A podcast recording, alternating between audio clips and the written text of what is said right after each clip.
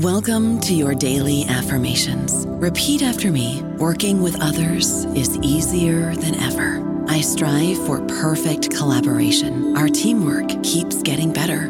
Yeah, affirmations are great, but Monday.com can really get you the teamwork you desire. Work together easily and share files, updates, data, and just about anything you want all in one platform. Affirm yes to start or tap the banner to go to Monday.com. Find a fresh take on a fall getaway to Wilmington, North Carolina and beaches. Enjoy hiking trails in a state park, fresh seafood with a side of live music, and fall festivals galore. Then live it up along the Riverwalk in Wilmington's historic downtown. With three island beaches, Carolina, Kure, and Wrightsville, and a vibrant downtown, you get the best of the Carolina coast all in one place. Plan your fall getaway at WilmingtonandBeachesVacation.com. Hello, it is Ryan, and I was on a flight the other day playing one of my favorite social spin slot games on chumbacasino.com. I looked over the person sitting next to me, and you know what they were doing? They were also playing Chumba Casino. Coincidence? I think not. Everybody's loving having fun with it. Chumba Casino is home to hundreds of casino style games that you can play for free anytime, anywhere, even at 30,000 feet. So sign up now at chumbacasino.com to claim your free welcome bonus. That's chumbacasino.com and live the Chumba life. No purchase necessary. Group. Void prohibited by law. See terms and conditions. 18 plus.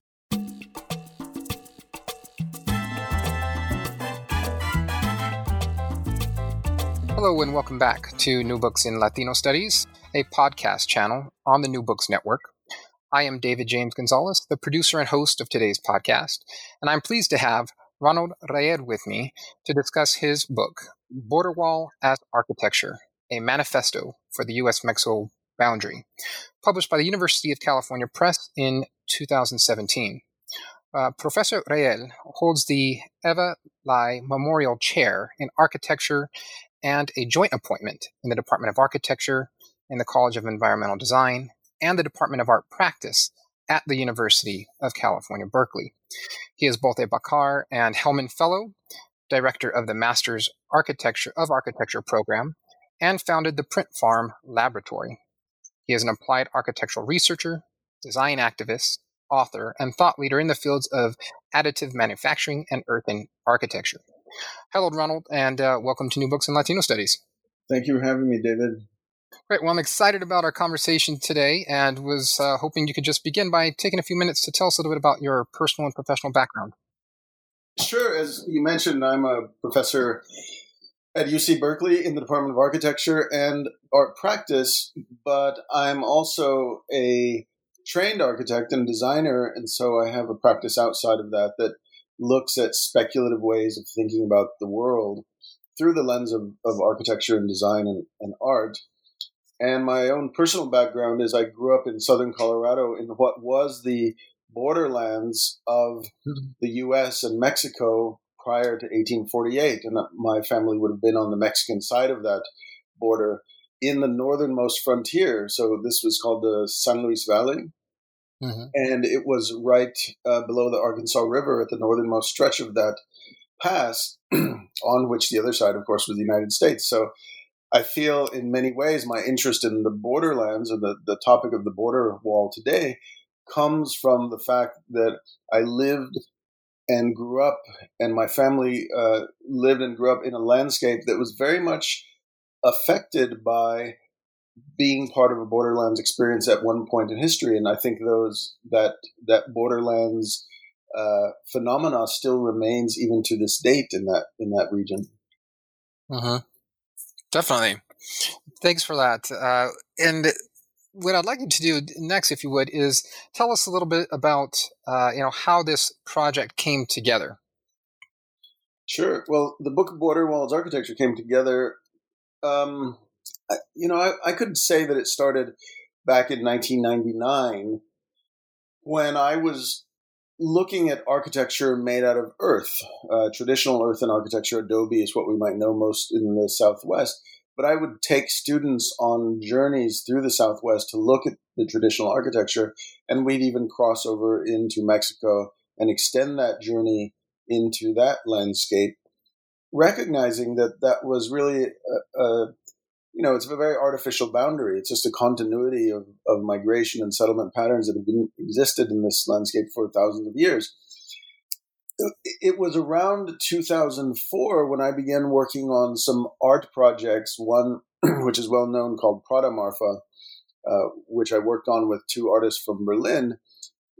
And that project, which was only it's it's about 30 miles from the U.S. Mexico border, in, on a desolate road in, in the middle of the Chihuahuan Desert in West Texas. This project, Prada Marfa, I don't know if you're familiar with it, but it's a it's a building that looks like a Prada store. It has the 2004 line of shoes and purses in it. It's not accessible. It's not a store, but it's it's a it's a bit of a thought piece about the politics and relationships between United States and Mexico, between wealth and poverty, between high fashion and art and local vernaculars. And so it's it's a structure, it's a building that talks about that. And I think at that point in 2004, it's at that point when the United States government is beginning to heighten their security measures on the southern border as a reaction to 9/11. 2 years after this project is the passing of the Secure Fence Act of 2006 that mandated 800 miles of wall to be constructed on the southern border. And I became very interested in, because I was working there at the time, I continued to have projects there in the region, to see the importation of enormous amounts of steel, like you might see in a urban construction site for a skyscraper, moving into that landscape, seeing the walls constructed, and recognizing the consequences of that wall on the ecology, the humanitarian consequences, and especially the the phenomenons that begin to occur that were not really thought through, not only in terms of how it performed, but how nature and people would respond to the wall on a, in a very physical and tactile way. And so I became I became interested in recording these stories, remembering these stories, and and writing them down. But also as a designer, began to think about how does an architect participate in this conversation, particularly an architect who's not in support of that kind of construction along the southern border. Uh, so this is how that this is how that project was born. Uh, it was born uh, 12 years ago and more by just being there at a very particular period of time when this happened.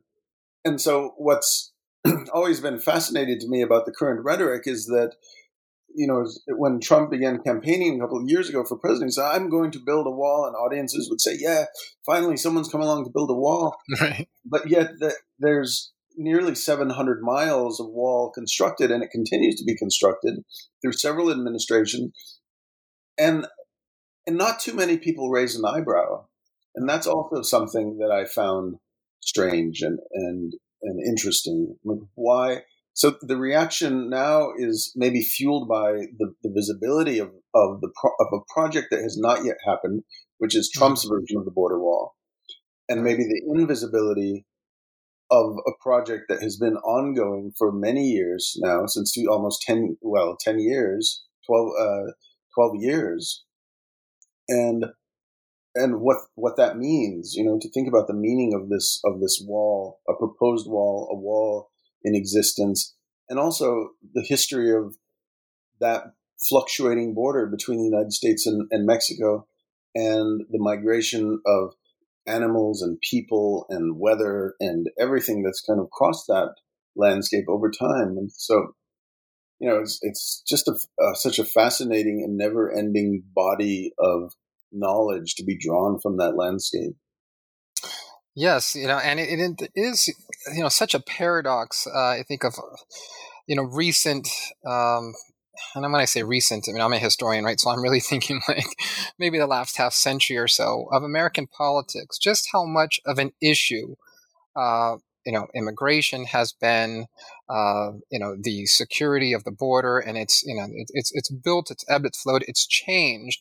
Uh, but for, what for me that it strikes me is, you know, if you grow if you grew up in the Southwest, as as you've mentioned, and uh, much of my childhood was in San Diego, very close. I grew up in a suburb uh, called Chula Vista, so very close to the border, mm-hmm. and um, you know that it just seems like so for so long immigration has been an issue even in recent history 20 or 30 years and that there has been right increasing efforts to militarize the border right to establish fencing barriers etc and yet there's this similar you know kind of like myopia that you know continuously like intersects with American politics, where immigration politics itself is the constant, and concerns, you know, xenophobia, nativism, etc., are kind of this you know constant theme in American politics. But yet, this kind of rediscovery by other you know parts of the American public that you know, oh my gosh, immigration is an issue, and yes, we need to secure the border, or we need we need to build a wall, and it just seems like, uh, to me, you know, there's I don't know what the exact will exact po- processes of how many years this recurs when it seems like there's this reawakening, uh, and somehow some different region in the you know the United States becomes aware, you know, that um, they're or or alarmed over immigration and that there should be a wall. But you know, it just seems like there's there's, there's this you know, kind of constant paradoxical relationship between those two things: immigration being the constant concern, right, of American politics, one of the primary ones, right. Um, certainly throughout the latter half of the 20th century, no doubt. But then also kind of this rediscovery of it as you know an issue, a space of concern, uh, you know, the border as a space of danger, etc. Right, right. I mean, in many ways, the wall is a product of an evolving set of concerns or fears. Right today, the rhetoric is is focused around the topic of immigration. Uh, mm-hmm. right there's there's the caravan coming, more reason to build the wall. The migration mm-hmm. immigration is a problem, more reason to build a wall. But if, if you go back just a few years, it's drugs or it is terrorism or, right. you know, there, there's, there's this evolving set of political concerns that is a response to, uh, well, I, I think it's in, in, a way it's highly politicized, right? It, mm-hmm. And it, it's a physical manifestation of evidence that the government is doing something. So right. there, you know, it, it, near San Diego, there are the there are the prototypes that were, were constructed by the Trump administration, these enormous 30 foot tall uh, prototypes of future border walls uh, that are put in place. And those have tremendous amount of power to uh, excite the those, those who are afraid or those who are concerned uh, that something is coming from the other side, and this, this is the solution. Right. Um, and so, you know, to, to me, I, I completely understand the, the, the need for security. I think everyone does, but I mm-hmm. think it's the politicization and the hyper, hyperbolization of the situation that both uh, creates this this almost hysteria, but creates a body of architecture uh, I call them architecture, that is equally as hyperbolic and hysterical. Right. And I mean that in every sense, every definition of the word. Right. They're they're funny, right? They're they're mm-hmm. ridiculous to a certain extent. Definitely, definitely, and uh, I think that's what it, one of the things that really fascinated me uh, about your work is, you know, uh, it's one of the first that I've read. Uh, you know, like many academics, I'm kind of, you know, really narrow into my, my discipline and whatnot, but I do try to read broadly outside of it. But uh, to see an architect and a designer in particularly, right, someone that's that's you know trained and and spends a lot of time thinking of infrastructure and thinking of buildings, right? Thinking of how and why something is built, what's its practical or pragmatic purpose, etc. Right? Can you talk a bit more about how your background, your training, both you know uh, in academia and and uh, you know as a professional, right, brings this view uh, that you take to the border to where you know you are you you you create this manifesto that is a that is a, a thought piece that is a protest against the wall but at the same time that is not just right? Um, you know, kind of lashing arguments against it, but actually um, promoting ideas. Some, you know, serious, some very satirical, as you as you mentioned, and, and, hyperbolic, but others that are that could be, you know, promote much better use for the wall itself, accepting that we need security and that the wall itself is is something that is there in stages and, and probably you know don't really see at least I don't uh, the, the future of where there's not a wall, right? Right. Well, it's it's been a it, has been a challenge uh, and and a very difficult one for me to communicate through the skills that an architect has, which is making models and doing drawings, uh-huh. making visualizations of proposals, that the proposals would not, in fact, be proposals for the construction of walls, but they would be visuals. There would be there would ideas that would communicate to the world the reasons we do not need a wall. It's antithetical to what an architect does, right? Uh-huh. Uh, and so it's I would say it's been difficult for me to think about how that's done because I didn't want to go out into the borderlands with a picket sign saying no more walls. I completely respect everyone who's doing that. Uh, but I wondered how, you know, I don't, I don't have that luxury to do that. And I wondered how architecture could be a form of activism and how it would catalyze a conversation, how it would make people aware of what was happening, and that counter proposals, if, if we might call them that, aren't propositions for walls, but they're they're prop they're provocations of thought. And so it's I, I wouldn't necessarily say that any of what I'm proposing is a good idea for a wall. But what I want to, wanted to make clear is that there are issues that affect the spaces in and around the walls that we should consider. And this this is what I think architects' skills really where where their skills really lie.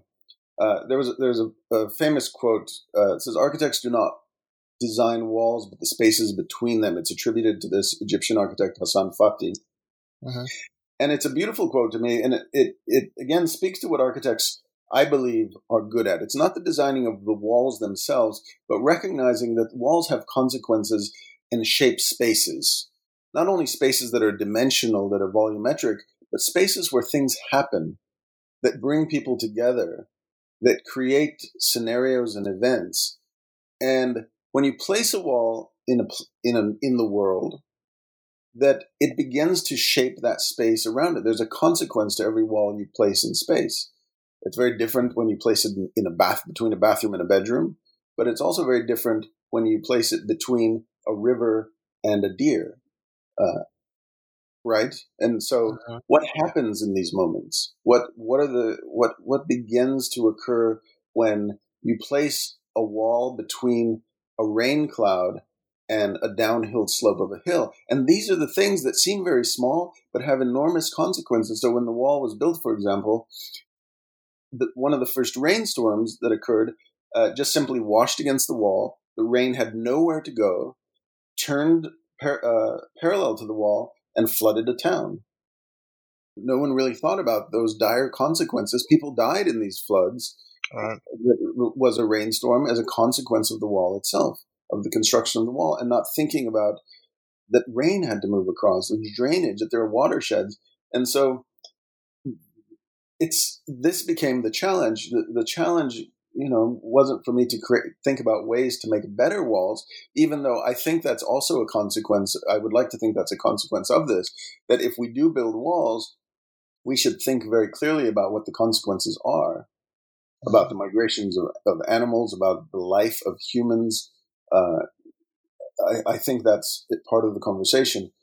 Uh, but I also think that we should think about what it means in the aftermath of a wall, if we do decide that walls should come down, and I think we should think about what it means to construct a wall in the landscape before we construct that wall, which I don't think there was a lot of thought about that. It was kind of a relentless scenario in an imagined tabula rasa where, you know, this is just an open context and we just have to put a wall. Now recognizing that when a wall cuts through a riparian landscape or through a wildlife um, refuge or through private property of farms like what this all means and what the consequence so so this is the challenge for for me to not only be able to arrive at models and drawings that that you know begin to catalyze this conversation but also to be able to clearly communicate the intentions of the, the images in the book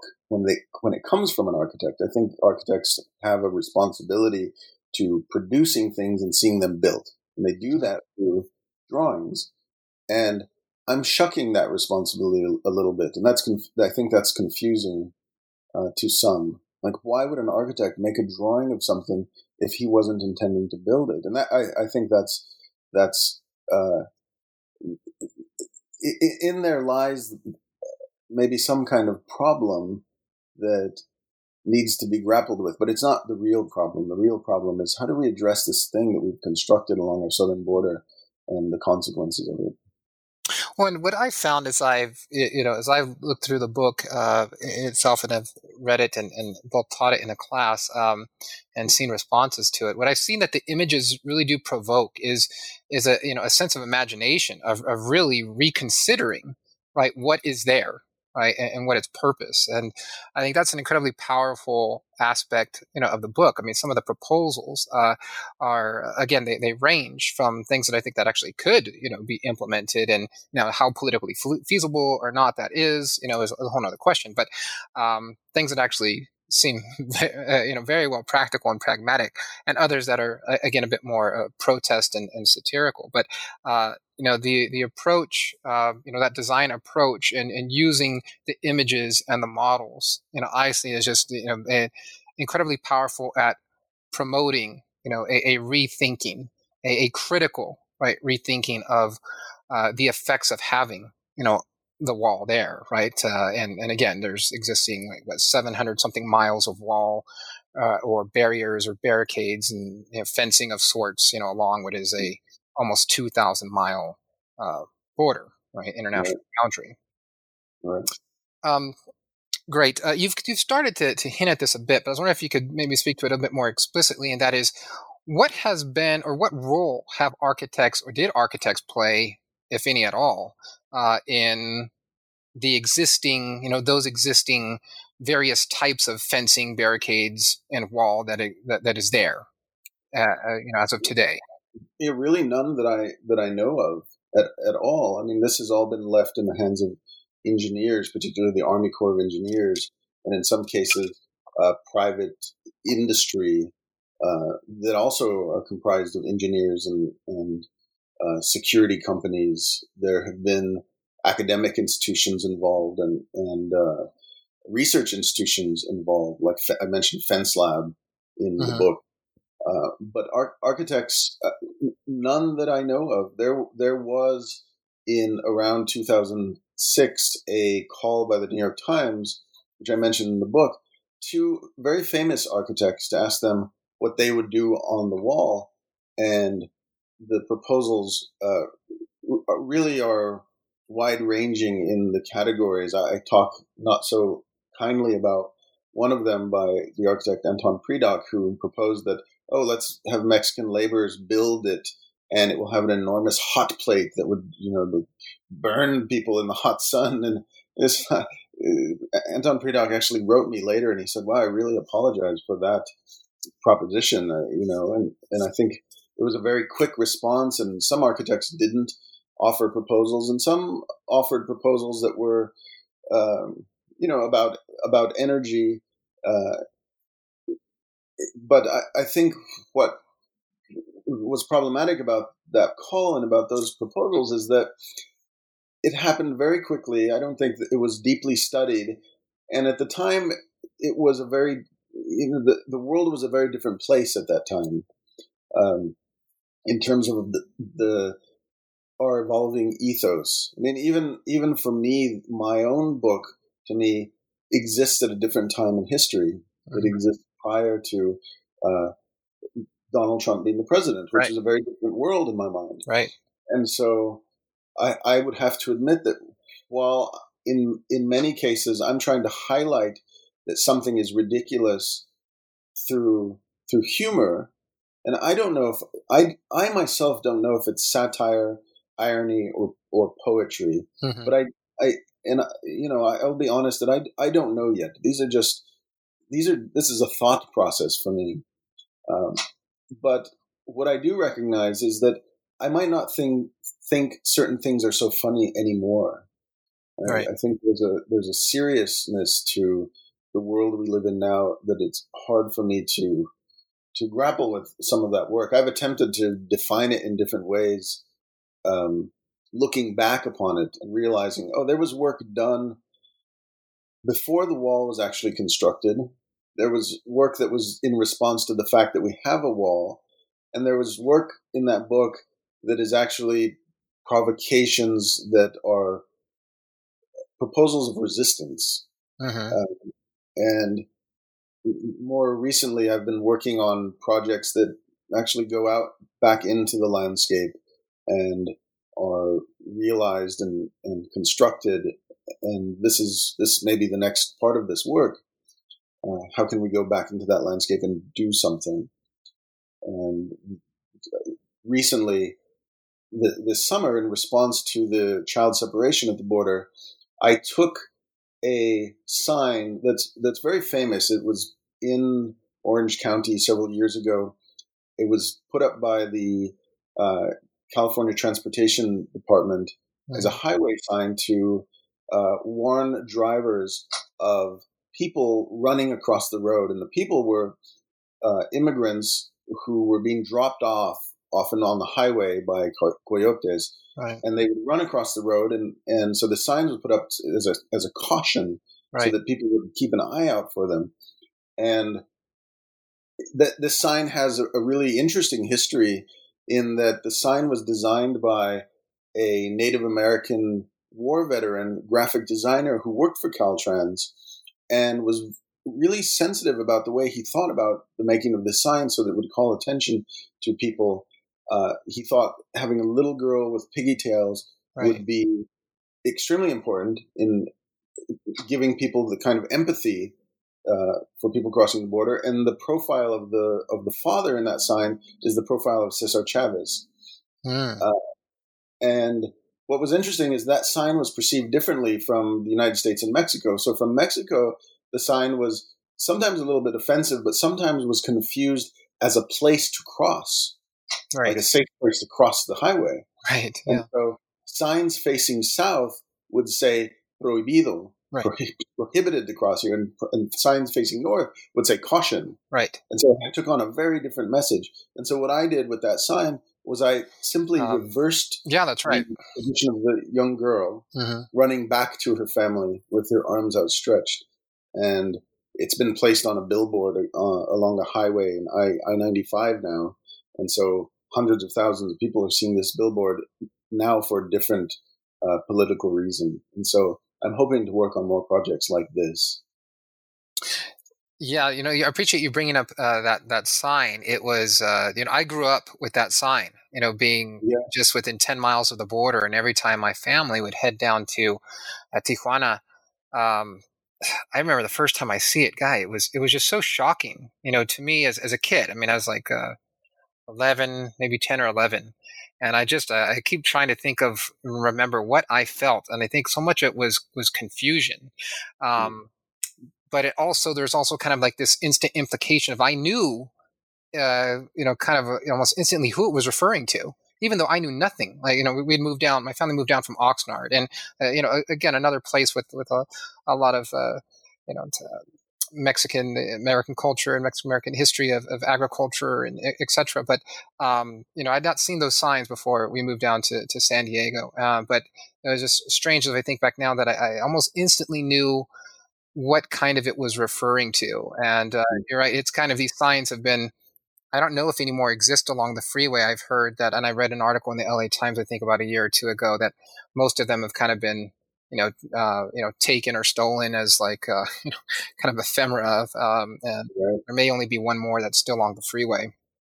Um, Yeah, yeah. In in a way, the the work in the book, I made it to seem also as ephemera. I mean, Mhm. that's why they're in the form of snow globes and postcards and, ah, and maps. They're they're these souvenirs that mark this point that we have to remember. And I I thought indeed. and we, there, there, there are these events happening that are really interesting that are a product of this time that is not that, okay with the optimism of the book may not last much longer right that's the optimism of the book right. so we have to remember this moment that we did this that this happened Yeah.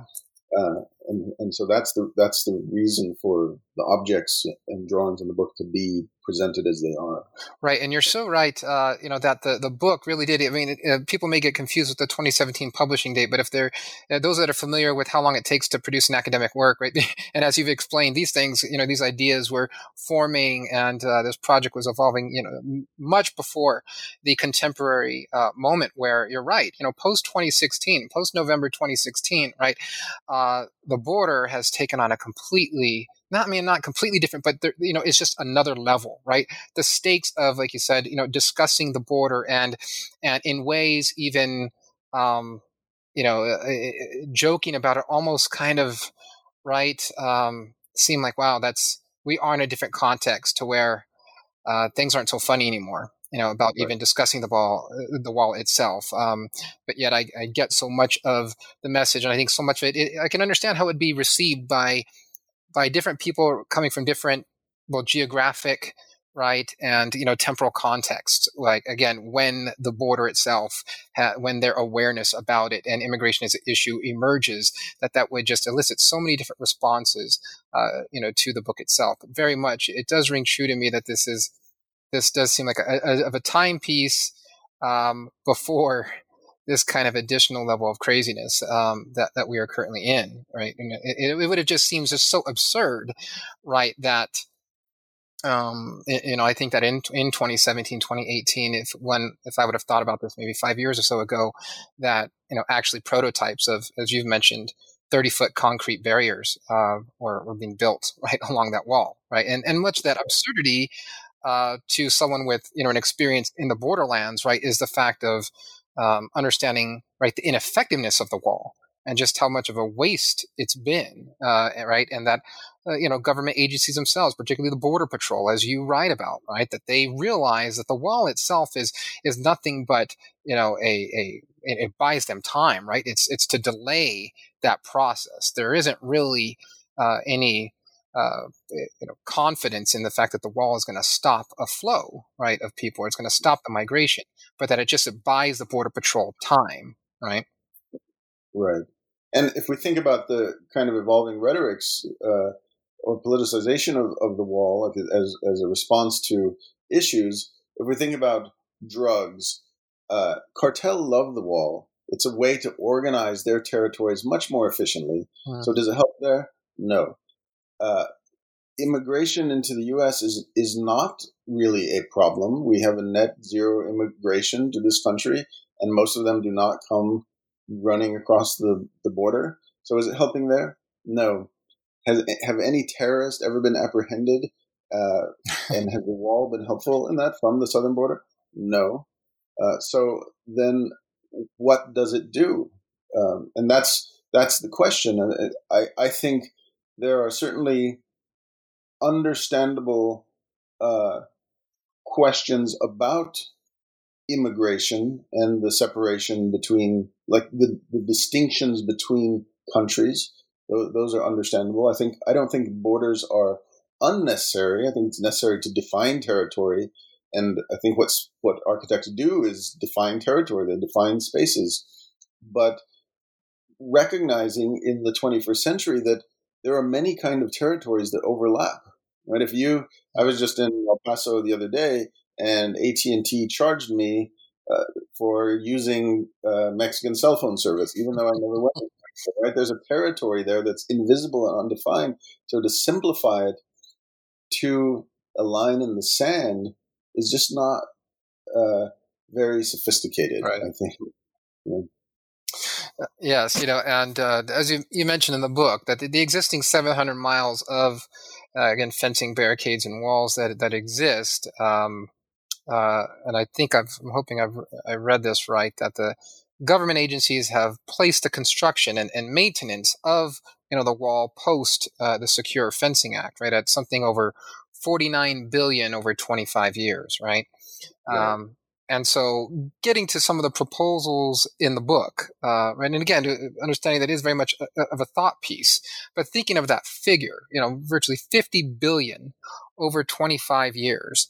Um, what are some of the proposals and, and things that, uh, you know, you allude to and point to in the book that you think uh, actually could or would like to see implemented? Sure. Well, you know the the borderlands are some of the fastest growing regions in both countries, in the United States and Mexico, and they are landscapes in need of clean water. They're some of the most energy consuming landscapes in the country. And so, as alternatives, I suggested things like in- infrastructure, wastewater treatment plants, for example, photovoltaic farm. These are things that other countries are doing that are that are far ahead of us. And th- these are the landscapes in which they would be the most efficient and and useful. Mm-hmm. And so I think there's a set of infrastructure that could be put in place that would be not necessarily in response to a security issue, but possibly. I mean, I mentioned in the book how these are often secure installations. Would these promote security in the borderlands? Possibly, but I, I also think that there's something about improving the landscapes in which one lives that makes those landscapes desirable for people to stay right. or, or invest in themselves. And I mean, when I go to Tijuana today, it's it's like one of my favorite cities. And what's happening in that city is it's vibrant culturally. There's an amazing music scene, amazing food scene, craft brews, uh, beer scene. I mean, it makes me want to live in Tijuana because it's such an exciting city to be in. And I, I think that's because the, that city is investing in itself. You know? mm-hmm. And and I there, there's probably a larger historical connection to uh, people coming to the United States and investing back in that country as, as a as more a binational region, right? There's this trans border culture that moves back and forth that makes that place very rich, uh, uh, culturally and intellectually and artistically. And so, I just think that if we take that fifty billion dollars and invest it in cultural uh, projects along the border, I, I don't know if I mentioned this in the book or not, but uh, think about there's something like 250 Seattle public libraries could be built across the border for that much. you know, you know, like what are the what are the most important cultural investment projects in the United States? Like the High Line, for example, you could build 500 miles of the High Line instead of 700 miles of border wall. Right. Um, like public parks, these kind of social infrastructures that we put in place that would make these regions uh, more safe and more secure for the people living in them. That's that. That's my version of of, of a beautiful future for the for the border, uh, rather than a wall that certainly has its failures. That you know, every single day, people go out to the border with blow torches and attempt to cut it down. And every single day, border patrol agents go out with welding equipment and patch it up. Right. Yeah. That seems like not not a smart kind of sustainable investment in security in my mind.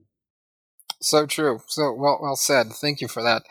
Um, well, I wanted to, uh, you know, just shift as we get towards wrapping things up a bit. I appreciate appreciate your time, uh, and give you a chance to talk a bit more, uh, maybe about other things that you're currently working on. You've alluded to that. You've alluded to some projects stemming off from uh, this book, particularly to the, the current uh, political uh, climate. But uh, so, what are some things that you're you're doing now after this book? Well, on on this theme, I'm I'm you know I, I mentioned reunite to think about how architecture can be more present as a as a form of activism in the landscape, and the book really made me aware and actually become friends with many of the artists that I feature in the book. And so I, I talk about the artist Ana Teresa Fernandez, for example, who went out uh, to Playas de Tijuana and painted the wall sky blue mm-hmm. to an amazing effect that the wall kind of it really disappears. It, she erases it, and that's the the title of the piece, Borrando la Frontera, and how impactful these kinds of, of operations are in communicating ideas, but and they're realized, right? They don't exist on paper. They don't exist on model in model form. And so, how can an architect participate in that? And and so I'm I'm attempting to find ways to think about doing that. And and much of what I've done has has existed in the art sphere. So like the sign, I've also produced a series of of pottery objects called bad hombres, or uh, no, actually called bad ombres. Sorry. so when Trump said there there are bad hombres at the border, I said, oh, they're not bad hombres at the border; they're bad ombres, and an ombre is a gradient between dark and light. So I used dark clay and light clay to make these these this pottery.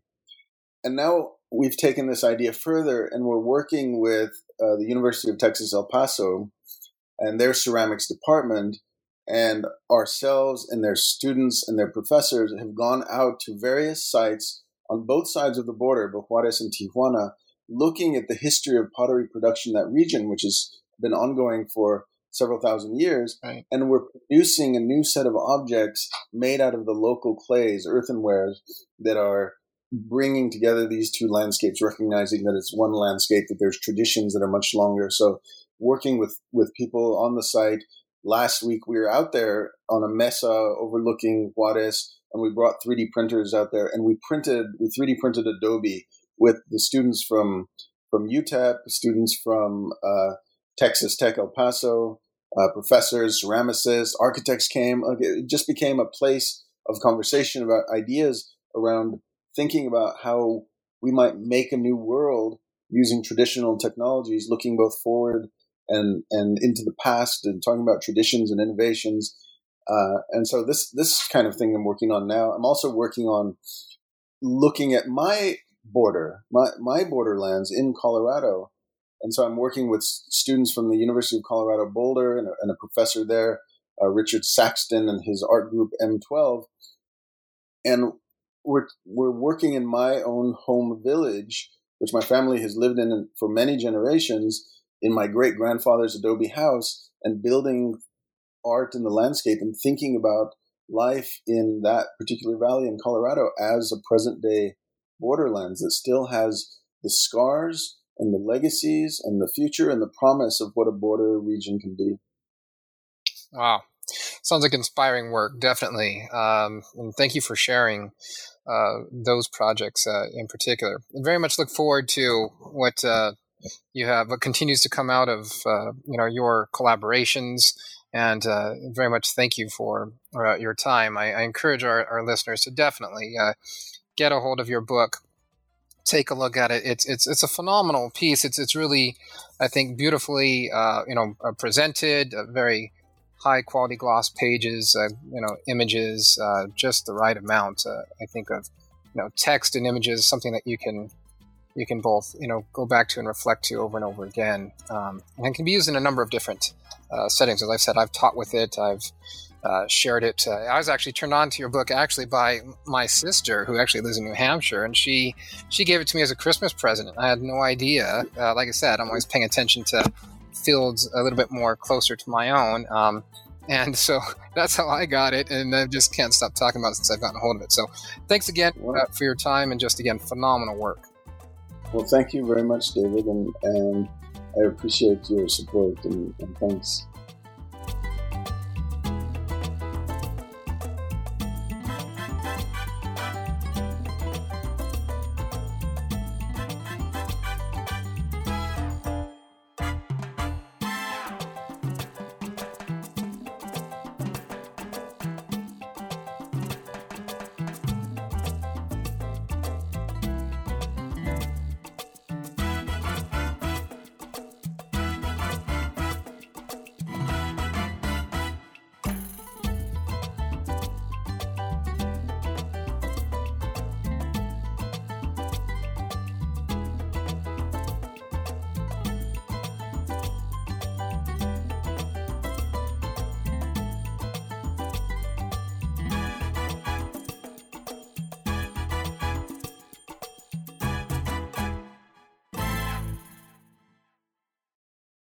Temple University is ranked among the top 50 public universities in the U.S. Through hands on learning opportunities and world class faculty, Temple students are prepared to soar in their careers. Schedule a campus tour today at admissions.temple.edu/slash visit.